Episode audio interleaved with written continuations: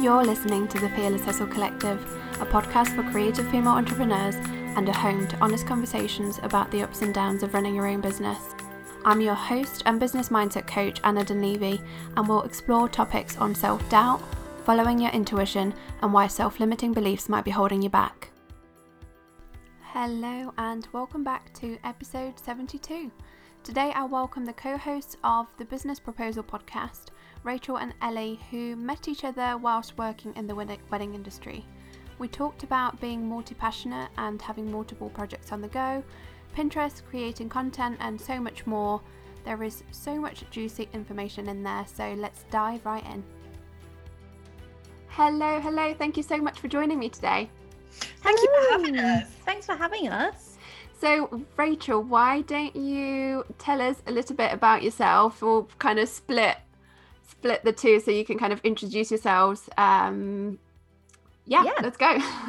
let's go. Um, so, hello, I'm Rachel Waring. Uh, I am, well, I was originally a wedding stylist. I now am a creative content coach. And the reason why Ellie and I are here together is because we run a podcast for wedding businesses called The Business Proposal. Um, so that's why we're here as a as a duo. But yeah, I teach everything about the aesthetics of content creation and I do a lot of teaching around Pinterest because that's my favorite platform. Um, and that's me. Ellie, mm. go. um, hello, I'm Ellie. I am the wedding enthusiast, um, and I am a copywriting service for wedding businesses. Mainly writing my specialities kind of about pages and out of offices, which my dad still doesn't really think is a proper job. But there we are. My dad's probably not listening to this podcast, so that's probably fine. um, really rude. Um, he's not a big fan of my work. Uh, no, I'm joking. And my speciality is, yeah, as I say, about pages because um, I just really like helping businesses be able to express what's brilliant about them. Like, so I especially work with small businesses and working in the wedding industry, particularly, is my jam. Um, because why wouldn't you want to be involved in a great day in somebody's life? Absolutely. Obviously, as you both know, I'm also a wedding photographer, and that's kind yeah. of my that's how I came into the self-employed world, so to speak. And so, yeah, the wedding industry is it's its own bubble isn't it actually? Yeah. I thought that was like a fill in the blank. Yeah. like, and go. Scary. Uh, yeah definitely. And i i think i so i started out as a i started out wanting to be a wedding planner. And one thing that struck me from the industry from the get-go was what a community it, it really is. And i know people on the outside think there's a lot of you know you hear stories all the time about kind of bitching and infighting and one-upmanship. But i am very lucky that i've never really experienced that. All i've experienced are just mm. genuine people with genuine passions and genuine talents that just would go would move heaven and earth as much as they could for couples because they realize what a privilege it is to be part of that day. And oh i just look like five years in i still absolutely love it. Yeah it's a great industry to work in isn't it? I think that's one of the best things about running the podcast is just it's like such a lovely community. Mm. yeah, yeah. no i agree. I when i first started out obviously having not done many weddings to begin with one of the first things I started doing is organizing styled shoots. And so I got mm. to know so many amazing, yeah, wedding suppliers. And it was it was so nice to actually be able to chat to other people who really understood what you were kind of doing because I think again it's it is its own little bubble and I think you have your own kind of challenges that you come up against and so yeah it was definitely um, really valuable to actually get to know other suppliers who really understood what I was doing definitely. Definitely. The community community is the one. I think that's mm. and i i've never had a job that's not been in the wedding industry well i mean like i worked in a milkshake shop when i was 16 but um i've never had a self-employed job that's not been in the wedding industry or a job that's not been in the wedding industry really. And i think i can't imagine going anywhere else now because i just think i would i would need to know that that gorgeous blanket of community is there in any industry i stepped into because otherwise i'm like well i'm simply just not going. Sorry about that. Weddings you're going to have to drag me away kicking and screaming. So ellie tell us a little bit about what you know how did your business first start and and what drew you maybe to the wedding industry in the first place Sure. So um, when I was 16, I organised my school prom um, with a committee um, because I went to a school that had a sixth form attached to it. So the school didn't give us a prom; they gave us like a year 13 leavers thing. But there, there was like a precedent set that the students organised their own prom. So I was like, "Oh, I'll do that. Sounds fun." Had a great committee and just basically loved it. It seemed like the perfect combination of my kind of like analytical skills and my creative skills. It still gave me the chance to flex. And so I started to think about kind of event organisation. And I'm a massive romantic, so it really, clearly is one of those cliches. Like I just love love. Um, Um, and so weddings kind of seemed like the ultimate culmination of that. Um, so I came to London to go to uni, uh, studied philosophy, tried to drop out twice. um, but during that time, I was lucky and privileged enough to do a lot of internships and gather a lot of work experience. And during that time, I did a lot of blog writing for wedding blogs, wedding businesses, kind of got to know the industry that way. Um, and so I kind of was doing wedding planning on the side. But then the more of the kind of writing I did, the more I realized that actually I really love that every time. Whereas wedding planning stressed me out more than I enjoyed it because unless the couple were like my best best friends and i was really lucky that most of my couples did end up being really close friends but unless they were that kind of couple I just I was really stressed out, just wanting to make sure that I was doing the best for them. Um, and so I kind of let go of the planning side because I'm going to be honest with you, there are people out there who do most of it much better than I did. Um, and so I picked up the writing side instead more and made that my kind of my main focus. So I did do a bit of content and stuff on the side, but mainly it's um it's the writing side of it. Yeah.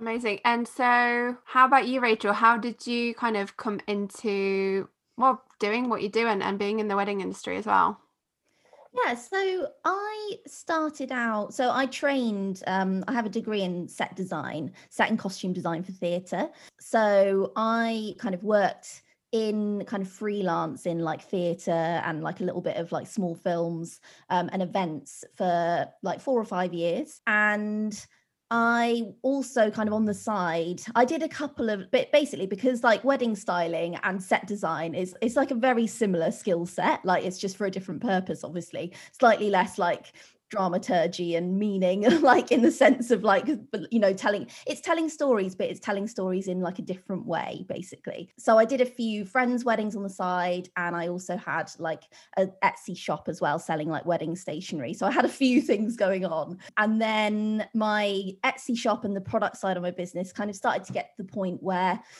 i didn't really need to be doing theatre design anymore. Also I mean, the theatre industry is like it's a it's a tough industry to kind of make a living in. It's like you it's one of those things where you have to be doing like you know six or seven jobs as a designer all at once, and everyone kind of treats it as if like you're like their job is the only job you're doing. So you feel like you're just really really stretched quite thin. And weddings just felt like such a great outlet for my creativity in a way where I could focus more on like a like Ellie said earlier, like it's a it's a really lovely moment in people's lives.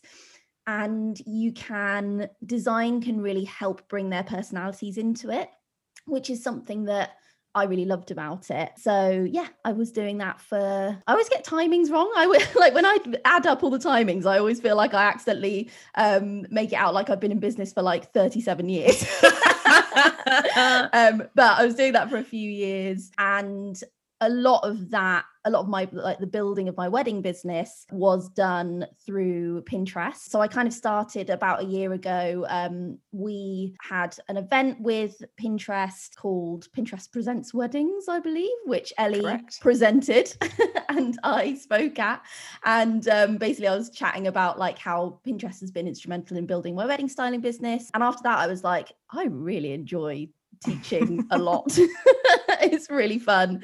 And then since then, you know, I've just slowly been doing more and more of the teaching stuff. And it's something that I really am loving. Like I didn't, ex- I think a lot of the time, you know, sometimes you can kind of fall into teaching accidentally, but it's it just brings me so much joy like i really really enjoy chatting about business stuff i mean that's also why the podcast is so great so yeah you so yourself no, I mean like doing the podcast is so great. Not like that's because the po- our podcast is brilliant. That's why no. we're incredible. Yes, that's why we're brilliant. But yeah, it's I just love basically. Long story short, I realized that I love chatting about business and like the the business side of business and the creative side of business, and that's become another real passion.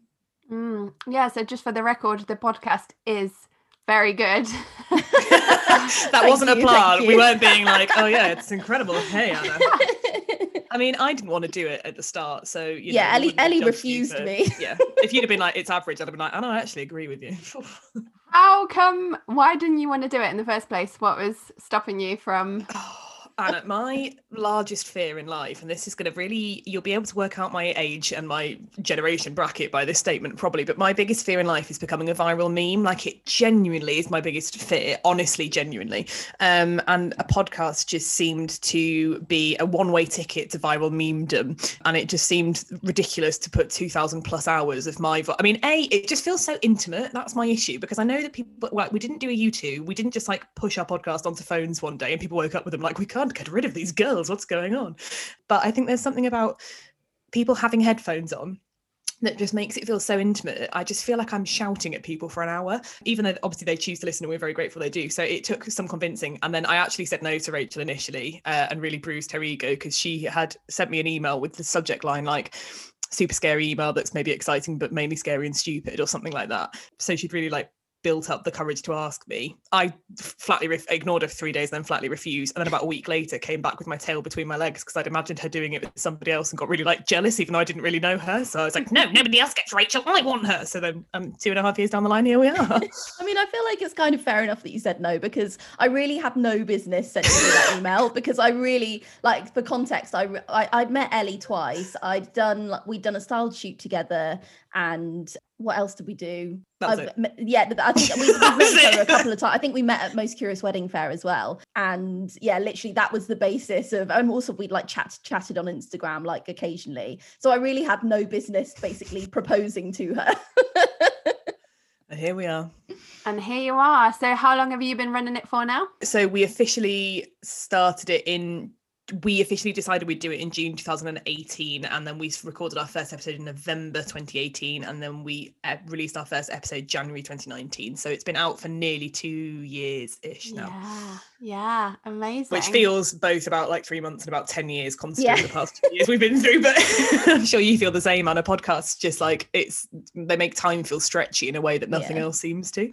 Yeah, no, it's a uh, it's an interesting one because I was uh I think I the podcast turned about turned two maybe in I think August of this year. Congratulations. Yay. Thank you. But it, again, like you say though, it felt really odd because it felt like it'd been, you know, I'd had it forever, but also really still feeling like a beginner. It's it's yeah. quite yeah.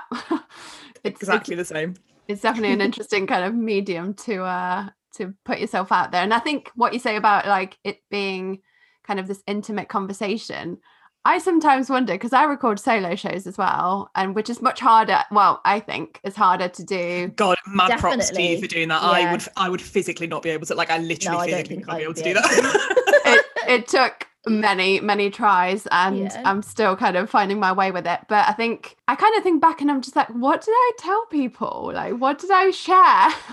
That felt okay at the time but then i'm kind of like was that really uh, was it like just a bit too much information? Because and, and this is the thing with the intimacy like that's why podcasts are so great because even though it is a general conversation that we're having with everyone like it, it's it, it it somebody's listening to it as a one and so it feels like a one-to-one conversation which is why podcasts are so great. Like i'm fully on board the podcast train now but yeah sometimes i think back and i'm like I, yeah, I did not know how you do solo shows. Like, yeah. mad props to you for doing that. I, I don't think I'd have ever released a word if I was doing a solo show. I'd have been like, this is a silence show, like a Charlie Chaplin film, just second, 60 minutes of silence. Trust me, yeah, it, it took a while. So I want to um, circle back to what you were saying and from what you kind of describe in terms of how you came into, you know, running your own businesses.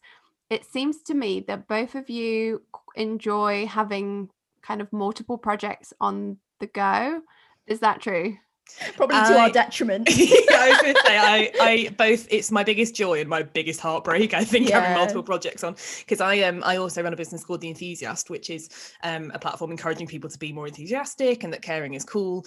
And that sprung. I literally had the idea for that the day I launched the Wedding Enthusiast, and it's and then obviously I've got the podcast on the side and stuff. So I do, I absolutely adore having loads of projects, and I'm very much somebody who would classify herself as a multi-passionate or a multi-hyphenate or whatever you want to call it. Um, but I think this past, definitely this past year, has really been me reckoning with what that means for the way my weeks look the way that looks on the, the kind of toll that takes on my health and what that means for prioritizing myself in that space because i think the only speaking for myself, I'm very much one of those people who throws herself into work, which is just three three times as big when I've got three works to do. Um, even though I love every single one of them. So yes, we do love. I think I speak for both of us when I say we do love having multiple projects on the go, and I can't imagine doing anything else. But it does bring its own challenges as well. Mm, Yeah. Yeah, well that's sure. the that's the kind of question I was going to ask is how do you manage to split your time between all the things because I obviously run two businesses and two is pretty full on for me anyway.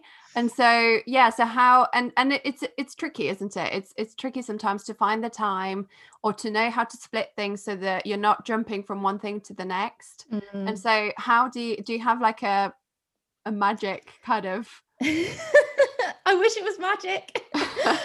I feel like for me, like it, I think it's quite telling that in at the beginning of 2020, my word, you know, like the word of the year, you know, when you pick a wo- word of the year, mine was simplify, um, which I think is quite telling because it really did. I like exactly what Ellie said. It does. It's like I think for me, it's just my nature to have lots of things going like i just can't i have such like not it's not even like shiny object syndrome because it's not like i'm getting distracted. It's just that it is just like being multi-passionate and enjoying you know starting new things. But i think that having a sort of a way of simplifying it as much as possible has definitely helped me this year. And i think even if you even if it's just that you are i think there's the, there's a difference between doing having lots of projects and working on lots of things at the same time. So like for me something that's really helped is trying to batch my time as much as possible like even on like a kind of granular granular level in the day just like trying not to do too many different things at the exactly the same time really helps and kind of um i've got a thing that i like to that i bring up on the podcast all the time which is the i call it the brain oven and ellie's doing a little eye roll I talk about it all the time, but basically it's like you with your brain oven, you think of your your brain like you've got different sections of the like your oven. Um so you've Spoiler got alert. That's what it is. Um and your front burners are basically like the things that you're working on right now.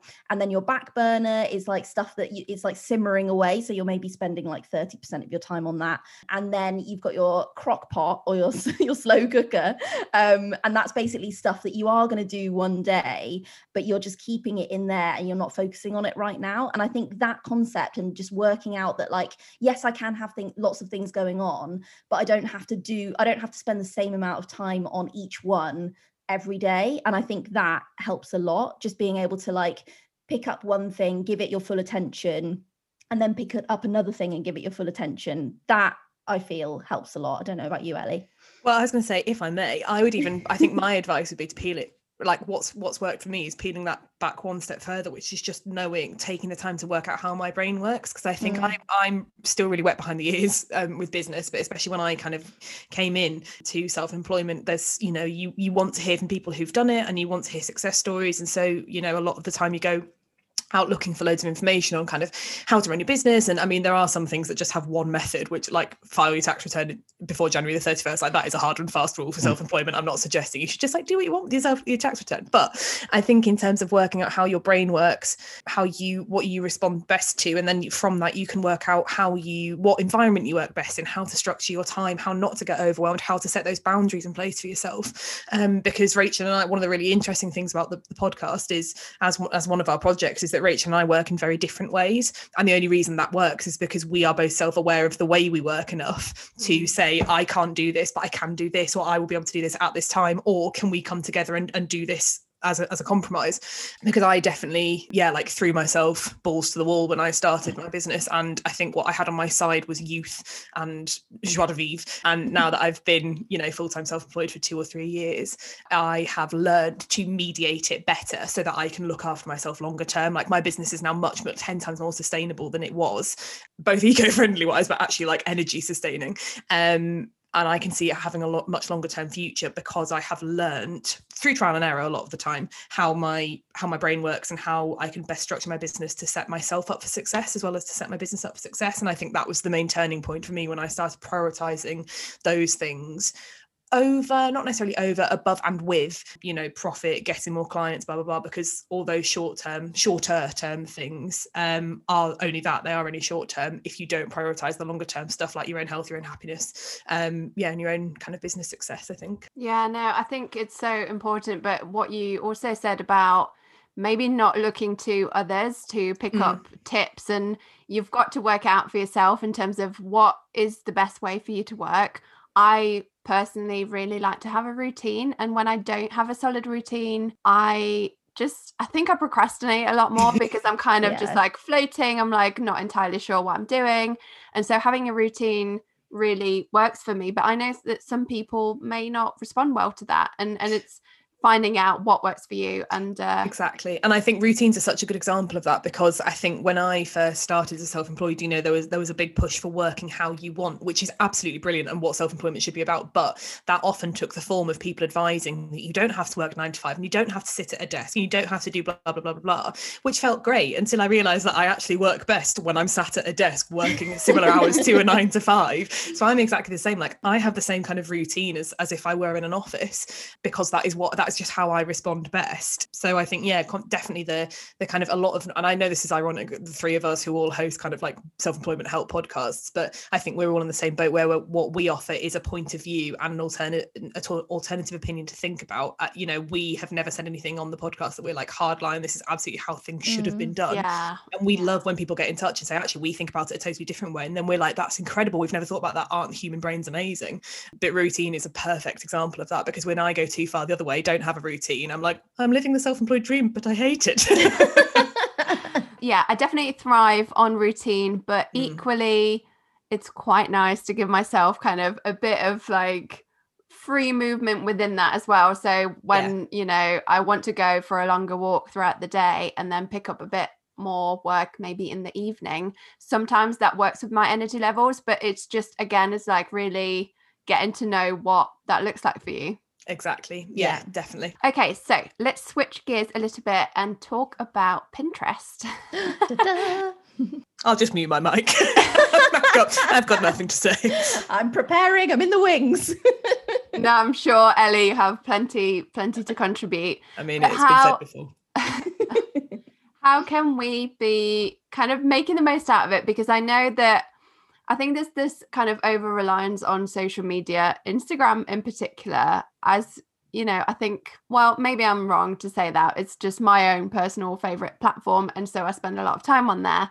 But I know that that's not necessarily a wise move because obviously you know this this everyone says this but should should it disappear should we should the algorithm change again and our engagement drops again how are we actually sustaining getting clients, I guess, and and you know putting ourselves out there in front of those people. Yeah definitely and i think it's it's funny because i'm coming at this from i've literally just come back onto instagram today after having like just over 10 days off and that's the first time i've taken a break. Partially off. She just did, she dipped back in on her birthday to accept well yeah to, to accept the birthday she came back with yeah. some birthday clout and then left again. Yeah.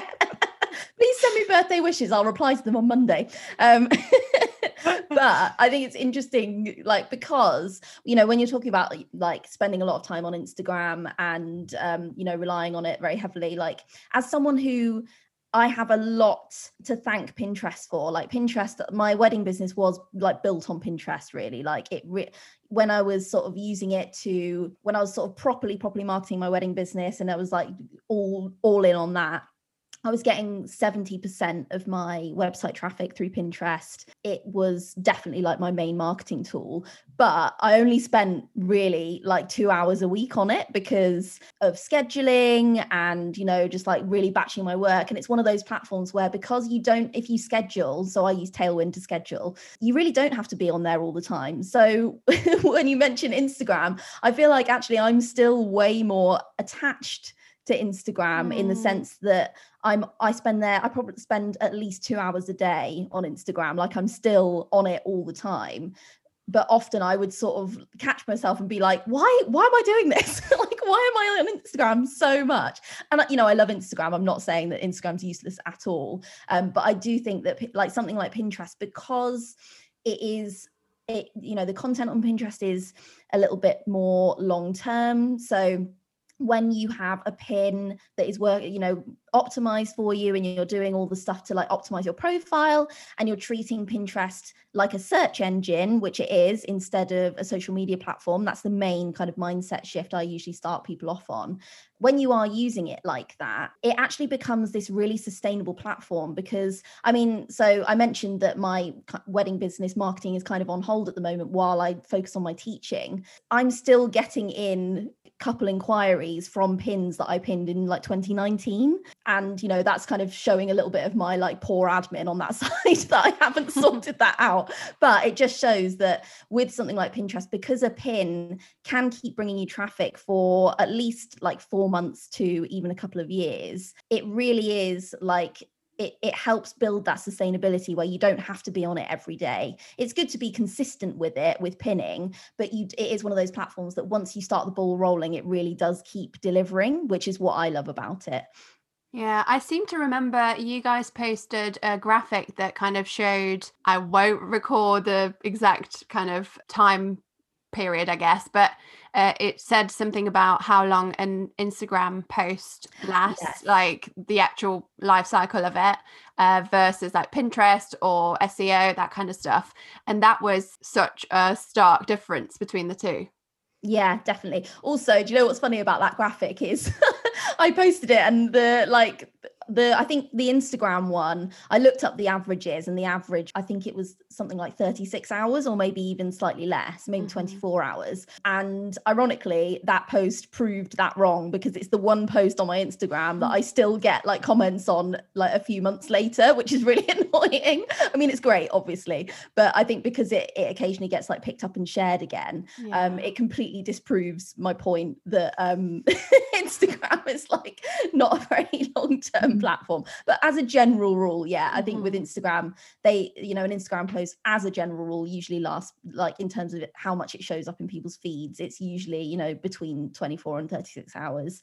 And pins, yeah, do have that much longer term life cycle, which I think a lot of people don't realize. No. I think what, what's been really interesting for me to like learn from just absorb Pinterest knowledge by being in Pinterest proximity to you is the way that people use Pinterest. Because I I am guilty of this sometimes that I think I use social media platforms like like my ideal clients do, and a lot of the time I actually don't, especially when I was doing wedding stuff, because uh, you know because of the community we're in, because we're in in the creative kind of uh, creative line of work, I would already know the people that would do the bits, or I would know what was in in trend, or I would have seen styled shoots whatever just without even searching for them because they're in my line of work whereas actually mm. You know if you're a couple getting married and you don't know that many small businesses or you don't know who to follow you don't follow anyone on instagram yet the first place you're going to go is probably pinterest just to get a really base level understanding. And then the more you build on that the more kind of refined it'll be. And that's when kind of people come into the top of the funnel for you. Um, and that's been really interesting just for me to even think about pinterest because you know it like i've learned rachel like must roll her eyes at how basic my understanding of Pinterest still is. But I always thought it was a social media platform. It actually works more as a search engine. And yeah, it's just phenomenal. And also they're a really great team at Pinterest. Like yeah, they're so they really they they are again not bashing any other platforms but they really do want small businesses to succeed it's palpable in every interaction they have mm. everything they do is to try and make small businesses lives better more profitable to try and get get them more business which is just really nice after a few years of of bad chat about a lot of social media yeah. and uh, search engine mm. platforms. Yeah, yeah, they're so lovely. And they're really transparent about their best practices that's, that's as well, it, yeah. which is so nice. It's like they actually just tell you how to like there's things that work on Pinterest, they tell you them. And if you if you listen and if you kind of experiment with the stuff that they tell you, like it works. And yeah, they're just they're they're really great. Love them. Love them. mm. So just one last question in terms of if you are a local business because not everyone obviously serves like a national or international audience.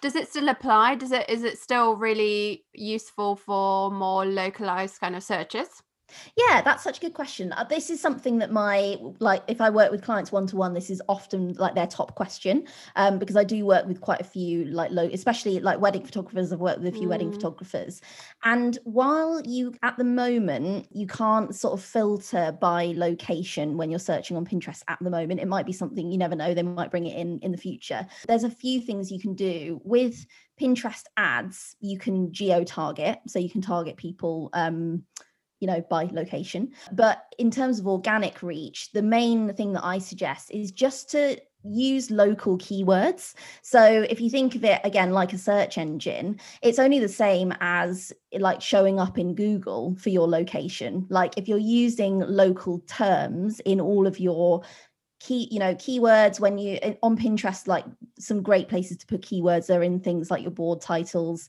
your pin titles your pin descriptions. If you're creating content so for example if you're a wedding photographer and you work in London, that's where we are. Um, I don't know why I can think of anywhere else.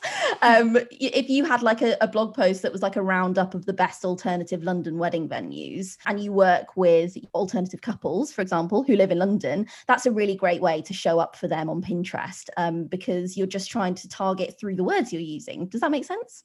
Yeah, no, it makes perfect sense. And I think that's probably one of the things that's I would imagine underutilized by a lot of people. Yeah, definitely. I think it's I think I totally get that because obviously with Pinterest it is a huge there's like 400 million monthly users on Pinterest across the world. And there is a huge audience in America, obviously. So it does take a little bit of tweaking. And I think one of the main reservations is people feel like they're just sort of dropping their work into like an ocean of stuff. But if you know how to kind of optimize to find the people who are looking for you, that's basically what it's all about. You just have to find the right people.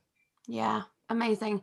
So, talking of content creation as a whole, um, and obviously we've you know we've talked about Instagram, we've talked about Pinterest do you think or do you tend to recommend that people should look at getting involved in like as many platforms as possible like what's your kind of take on it again i think it goes back to like knowing what how you work best because I think there's all sorts of reasons to do so and to not do so. I don't have a Twitter for my wedding business. I don't really show up on Pinterest for it. I use it much more as a consumer rather than a business. And so I think I so I kind of mainly use Facebook, Instagram, and I have a blog under much duress. Although for full transparency, as a writer, I didn't have a blog until this year, until April this year in lockdown, um, because I didn't want to just copy what I was writing for other people. So I think it kind of you, I think it's worth working out I, I, think it's worth not discounting any of them, but I think it's worth kind of eh, probably like split testing them and seeing which ones work for you initially and seeing where your ideal clients are because it's it's one of those things that takes time because the vanity metrics of them initially, like the likes you're getting and followers you might have, won't necessarily translate into the people that will actually follow through and purchase from you. So I would always say have a face. I mean, you have to have a Facebook account to have an Instagram account now anyway, don't you? But I would always say have one of those so that people can leave you reviews because if you don't have a review section on your website um, or you don't want to have a Google business for whatever reason, Facebook is a really good platform where people can leave you reviews, which is something that really builds client trust. Um, and I just auto post through from Instagram to Facebook mainly, which is something that people say you shouldn't do a lot of the time. But I know that I do not have the time, energy at the moment to mm. create separate content for both of them that optimizes both platforms. So I feel like at least I'm showing up. And generally, the Facebook audience I have is quite different to the Instagram audience. So I'm, you know, half showing up for both of them which yeah. currently is better for me than showing up fully for one of them and then not showing up for the, the other at all. Um, so that would be my personal take on it. I don't know about you, Rach.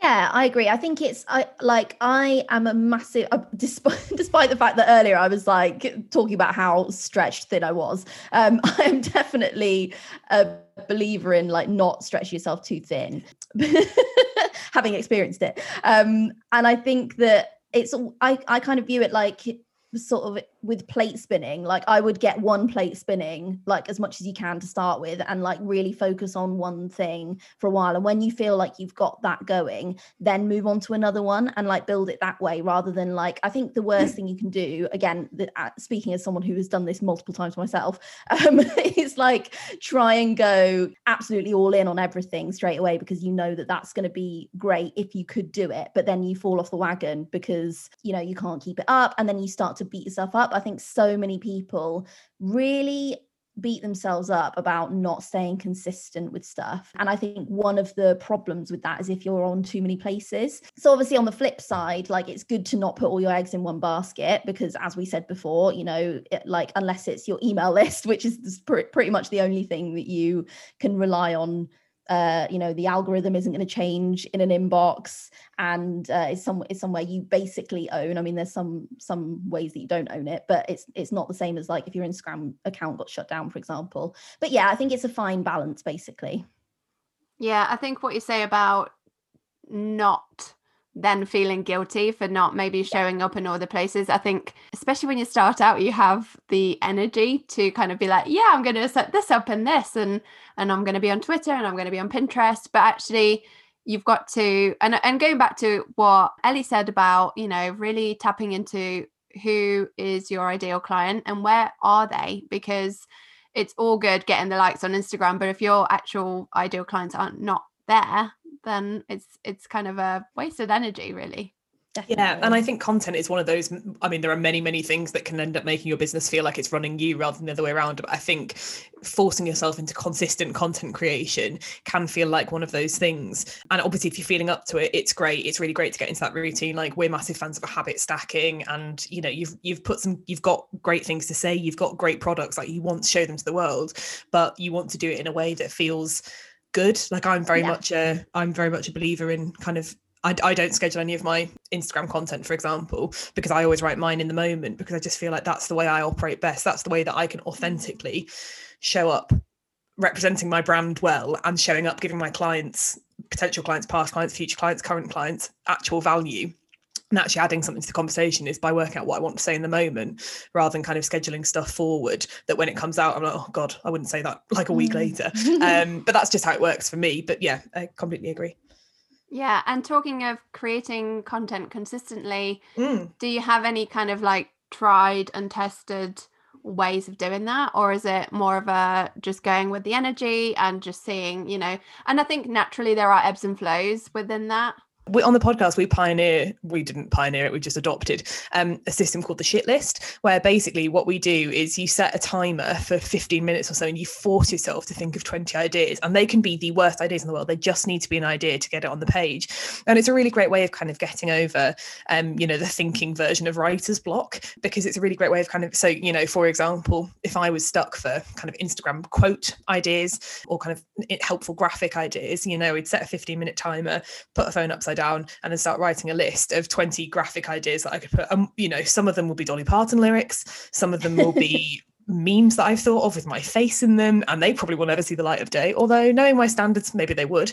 But then you do, you kind of push through all the rubbish to get to some things that they might not be fully formed ideas, but you've had to creatively problem solve in a different way that helps you see in a different light what might have been sticking you and therefore what you can do to solve it.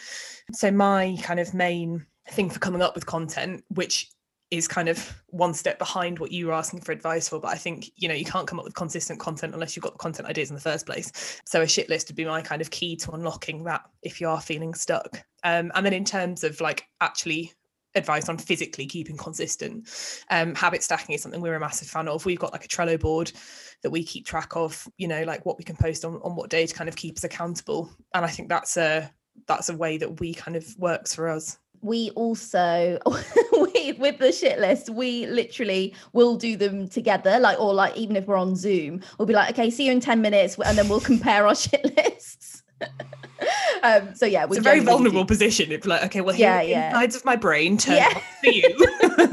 yeah.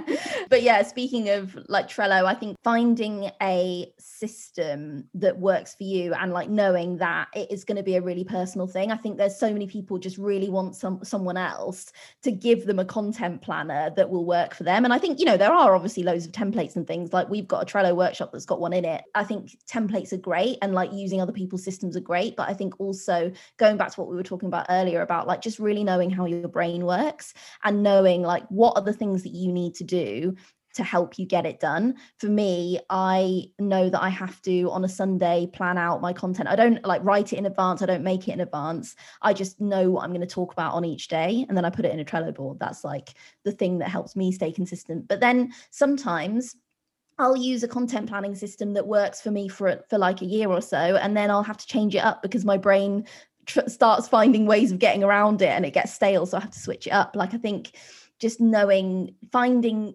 experimenting and not again going back to the like not beating yourself up thing i think a lot a lot of us will spend so much time berating ourselves for not being consistent that actually you could just like forgive yourself like put that be like okay that's fine.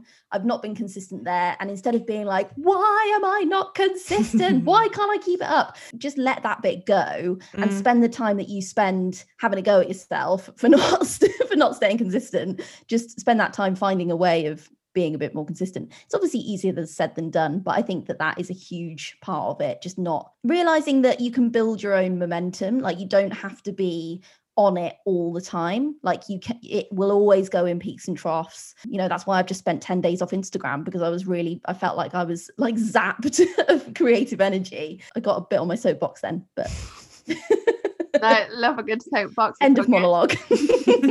Tell us a little bit about Hero Hub and help content because I know you ran some content planning sessions not too long ago. Yeah, so Hero Hub and Help content is something we first heard about again at a Pinterest event, but it was more focused on video content. And it was a guy from YouTube whose name I can't remember. Uh, they have pioneered this concept of um, content, which is broken down into the three H's, which are Hero, Hub, and Help, or sometimes that's called hygiene, which makes me feel a bit weird. oh, Um, weird. mm, yeah, and so Hmm. Mm. and so that's that's the advice they give their kind of creators to keep up videos that serve different purposes for all different like levels of their sales funnel um so your hero content is the kind of like inspiring content that you have for people who are browsing um so that's the kind of like elite level stuff that you know it's the kind of stuff that helps you go viral in inverted commas capture the imagination of your community and that's the kind of stuff that you put out every once in a while that really just like elevates everyone's experience with you. Your hub content is kind of the stuff you put out more regularly and consistently that kind of builds up a relationship with your community so that the people know kind of what they're getting to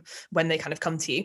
And help content is the kind of really relevant stuff that helps people find you via SEO um, and that kind of thing, not necessarily on Google, but like in Pinterest or on YouTube, for example, like anywhere they're looking for an answer to a question, that's what your help content is. Um, so together, your hero hub and help content in whatever ways you do them are really useful ways of of making sure that you're serving every single uh, you know a different future client at every single stage of their journey. And it's just a really great way as well i think of like there are 10,000 ways of thinking about your content. We also like content buckets where you work out how many uh, your different topics that you talk about and then you can always like just pick and choose and cherry pick out of them when you feel like it um hero hub and help are a, a great different way of looking at what your content is is saying and how it's saying it and that's kind of what what hero hub and help is in a very large nutshell Yeah, no, I like that idea. And also, it just reminds us that actually there are different types of content in terms of where people are on the journey with you. So, Mhm. obviously, you know, the people who are maybe coming across to you for the first time, what kind of content will they be interested in? Probably not the more intimate kind of podcast episodes where you're talking about your personal life. Maybe exactly. yeah maybe it's kind of like you say it's more of the help answering some questions that kind of stuff. Yeah kind of like you know it, i think it, it it's you know there are loads of different ways of, of couching it. It's some sometimes it's how people come to view you like wi- via which channel. Or sometimes it's exactly like what kind of what stage they're at. Sometimes it's um yeah what kind of what kind of person they are like how they use the internet in the first place like there's so many things and yeah i think it's a really good way of of thinking about the actual the, the physical bones of the content you're creating. So like not the content of the content but the content itself like what is it so why why are you saying it? Why are you spending time creating it Mm. basically? Like what is it serving for your client that's then going to serve you in turn? Yeah exactly. What is the purpose of it? Yeah exactly. I would love if you each had maybe one tip that you would have given your, your younger self what would it be I think mine Wait. right now should be don't get a cat because my cat in the background while Ellie has been so brilliantly explaining Hub Hero and help content, my cat has been attacking the microphone. So if you can hear some rustling, that's what it was. Um, no, but I think mine would be to, and this is just like it's probably a real cliche, but I think like just like starting before you're ready. I think that has been like the biggest, I think the biggest turning point in my like any of my businesses really have just been when I stopped overthinking and like trying to get something perfect and just like started it or launched it or like set a date and did it. Because I think I'm definitely one of those people who left unchecked I would wait for I, I mean I tell this story quite a lot. I waited for like a year and a half to launch my Etsy shop um, because I thought that I needed like a five year plan and a PR pack and like all Right. this stuff, which is like so not necessary for starting an Etsy shop. So yeah, I think like as soon as I just started doing things and like working it out as I went along instead of trying to be perfect at something before I launched it, um, I think that's the biggest thing that allowed stuff to like actually start happening. Mm, no, I love that. Mine would be to back myself more. I think. I think this year I've really learnt that actually a lot of the kind of not not even prejudice, but like a lot of the thoughts and narratives I tell myself subconsciously, I've actually absorbed from other people. And I've been really, mm. really lucky in the kind of support I've had from my family, my friends, my wider community. Like I can and I don't want this to change. This is not an invitation. I can count the amount of negative things that have been said about my business to my face on, you know, both hands, which is I'm very fortunate about, you know, five years in. But I still have a lot of kind of like negative narrative about it. And that is coming from nobody but myself. Like I've absorbed that. And so as in I've absorbed that from other people, but I'm I'm the only one that's propagating it still. And so I think my advice to myself would be to just back myself a bit more and believe in myself a bit more. Cause I mean I've it's been all right so far. so yeah, I think not basically just uh, you know it's again it's a cliche, but cliches are cliches for a reason. Working out what I actually want to do, working out what my why is, and then gunning for that rather than gunning for what I think is expected of me or what I think should be expected of me, and then going for what I actually just want. Like it's as simple as that.